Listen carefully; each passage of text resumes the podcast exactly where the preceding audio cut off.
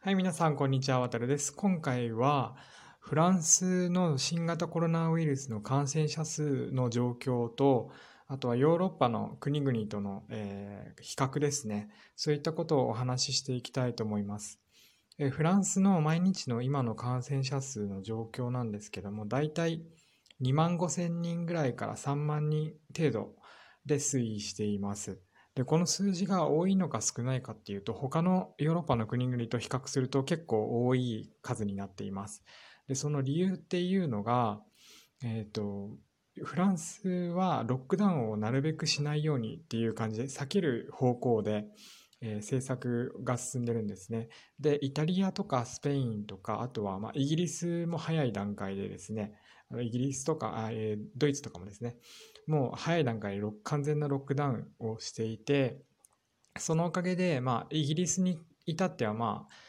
えっと、ワクチンなども接種が進んでるので、数千人っていう感じで、かなり数字が落ち込んできています。あと、ドイツもそうですね。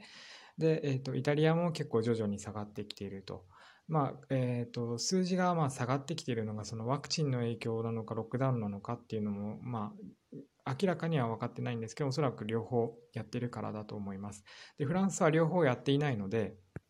まあ、両方やっていないというよりは、あの、ロックダウンはしていなくて、夜間外出禁止令だけですね、6時以降は、えっと、外出してはいけない。で、朝の6時までだったかな？が、えーまで家にいなきゃいけないっていう風になっています。で、一部地域では北の方なんですけども、北のフランスでは、えっと、週末だけロックダウンをするという風になっていて、まあそういった感じで徐々にではあるんですけども、ロックダウンをするような、雰囲気が出てきていますね。で、あの首相ですね、フランスの首相も、えーロックダウンは現状すぐする予定はないですけども、えっと、まあ、それに近い状況にはあるという発言をしているので、まあ、急にロックダウンをするっていう感じに発表される可能性も低くはないっていうふうに、え考えています。で、ワクチンの接種状況なんですけども、やはり日本と一緒で、まあ、医療従事者からやって、まあ、医療従事者とあと高齢者ですね。高齢者と、あと高齢者で基礎疾患を持っている方とか、まあえー、と病気がちな人とかですね、が優先的に接種している状況で、まだ一般的には接種していないっていう状況になっています。で、イギリスに関しては、これはなんか聞いた話なんですけど、EU から脱退したこともあって、そのワクチンの入手がしやすくなっているということもあって、えー接種の開始とかも時期がその統一されなくて、あの全国的に、えーすごく、えー接種率が早かったということがあって、えー、とその感染者数感染感染者数もかなり激減したっていうことがあ数字的には比較で分かっています。はい、で、えー、と国境の状況なんですけども、えーこれまでフランスから例えば国外に出ようとするとあの理由その国外に出る理由の証明書ですねとかあとは陰性証明書などが必要でだったんですけども、えー、と日本に向かう場合とかあと他の国も数カ国ですねはあの先日あの解禁されてそういった理由の証明書の必要がなくなりましたなのでこちらから行く分にはあの、まあ、ある程度の書類を揃えていけばあ簡単にではないですけども前よりは、えー容易に出国できるようになったっていうのが、えー少し改善された点ではあります。ただ今日本がうんと外国外国からの入国後に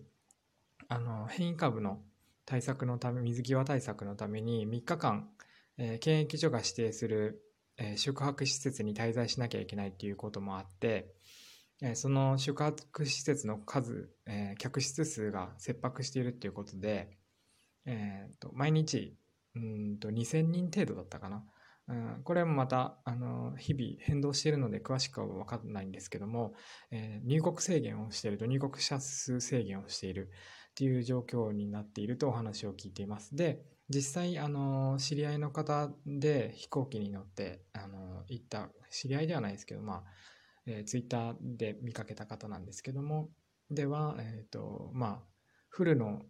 普通の航空国際機、国際便ですね、の飛行機に乗ったところ、12人しか乗っていなかった。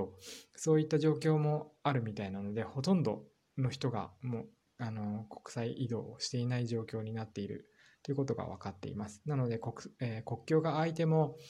えー、国の行き来っていうのはかなり制限されているし、結構難しくなっていると言えると思います。で、日本でも報道されてい、少しは報道されているみたいなんですけども、アストラゼネカっていう、えー、射精の薬,、えー、薬っていうかワクチンですね、のワクチンがヨーロッパであの接種が停止になっています。で、これは、えーと、2回目のワクチン接種をした時に血栓ができやすくなるっていう、えー、その副作用ですねっていうのが確実ではないんですけども副作用が確認されたっていうまではいかないけど副作用がある可能性があるっていう話が出てきて接種するのを停止している状況にあります。でこれ血栓なんですけども、うん、おそらく何か基礎疾患とかある方とかだと血栓ができてしまうと例えば脳梗塞とかにもつながってしまうのかなっていうのを、まあ、医者ではないのでよくわからないですけど多分そういったことも懸念があってワクチンでコロナウイルスにかからないようにして、まあ、かかったとしても重症化しないようにっていうものなのにワクチンを打ってそういった副作用で亡くなってしまうっていうリスクがあると元も子もないのでまあおそらく提出してるんだと思いますが、まあこういったことでワクチン接種がまあちょっと滞ってしまうのがちょっと残念だなっていうふうに感じています。で、フランスで接種した人の話を聞くと、あの、前日、前日じゃないですね。翌日、接種した翌日に結構な頭痛と倦怠感、あとはまあ熱がちょっと出るっていうのが、え、お話聞いていて、まあ、結構辛いみたいです。で、それが、まあ、嫌で打たないぞって言ったりとかする人とか、あの、あとは、まあ、もともとそういった副作用がなくても、まあ、打たないぞっていうふうに言ってる人が結構フランスには多くて、まあ、なかなかおそらく一般的に接種しようってなったとしても、あの一般の方が打てるようになったとしても、えー、接種する人がそんなに多くはないのかなと、現状の肌感ではそう感じていますね。でも日本では、まあどうなんでしょうかね、打つ人が、えー、打とうと思っている人がどれぐらいの割合でいるのかわかんないんですけども、まあフランスではそんな感じになっています。で、ロックダウンに関してもなんですけど、ロックダウンもすでに2回やってるんですね。で、えっ、と、日本の緊急事態宣言とは違って結構拘束力があって、ロックダウンになるともう義務、全部義務になるので、国が指示することは全部守らなきゃいけない。で、守らないと、えー、まあ、最悪禁錮刑になりますし、罰金もあります。で、罰金もかなりの高額になりますし、禁錮刑も数ヶ月とかだったかな。結構重いので、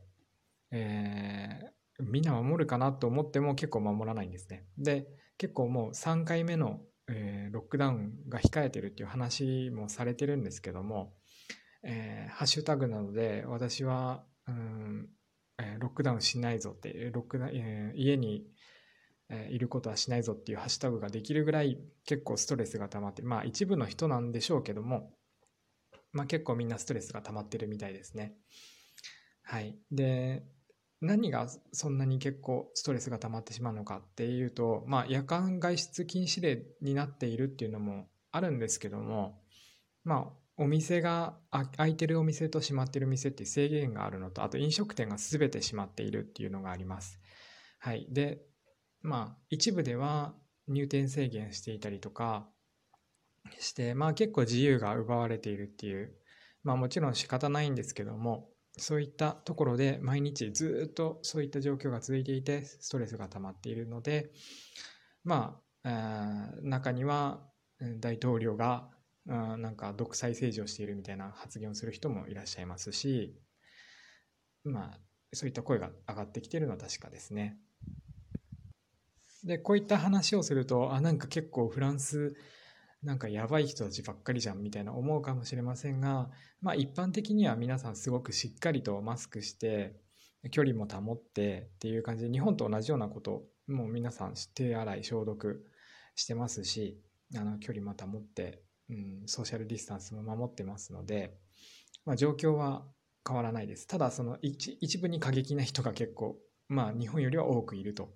いうふうに考えてもらっていいと思います。はい。で、このワクチンがまだ未だに、えー、確実にワクチンの効果がどれぐらい続くのかっていうのを確実に分かってはいないみたいなので、えー、どういうふうになっていくのかは分かんないんですけども、このワクチンがまあうまく機能して、人数が、感染者数がかなり減っていくようであれば、おそらくどんどんどんどん国境も開けていくし、ロックダウンも、えー、入っているところは解除されて、されてないところは、まあ、どんどんと規制が解除されていくんだと思いますけども、まあ、それでも、まあ、前のようになんかライブ、みんなで集まってライブを観戦鑑賞したりとか、そういったことができるのはあとどれぐらいかかるのかなっていうふうに思ったりもしています。個人的な意見ですけど。はい。っていう感じで、日本でも、えっ、と、えー、緊急事態宣言ですか、が解除されるようですけども、1都3都県ですか？えっ、と、皆さん気をつけておすけお過ごしいただければと思います。はい。ではまた、えー、お会いしましょう。さようなら。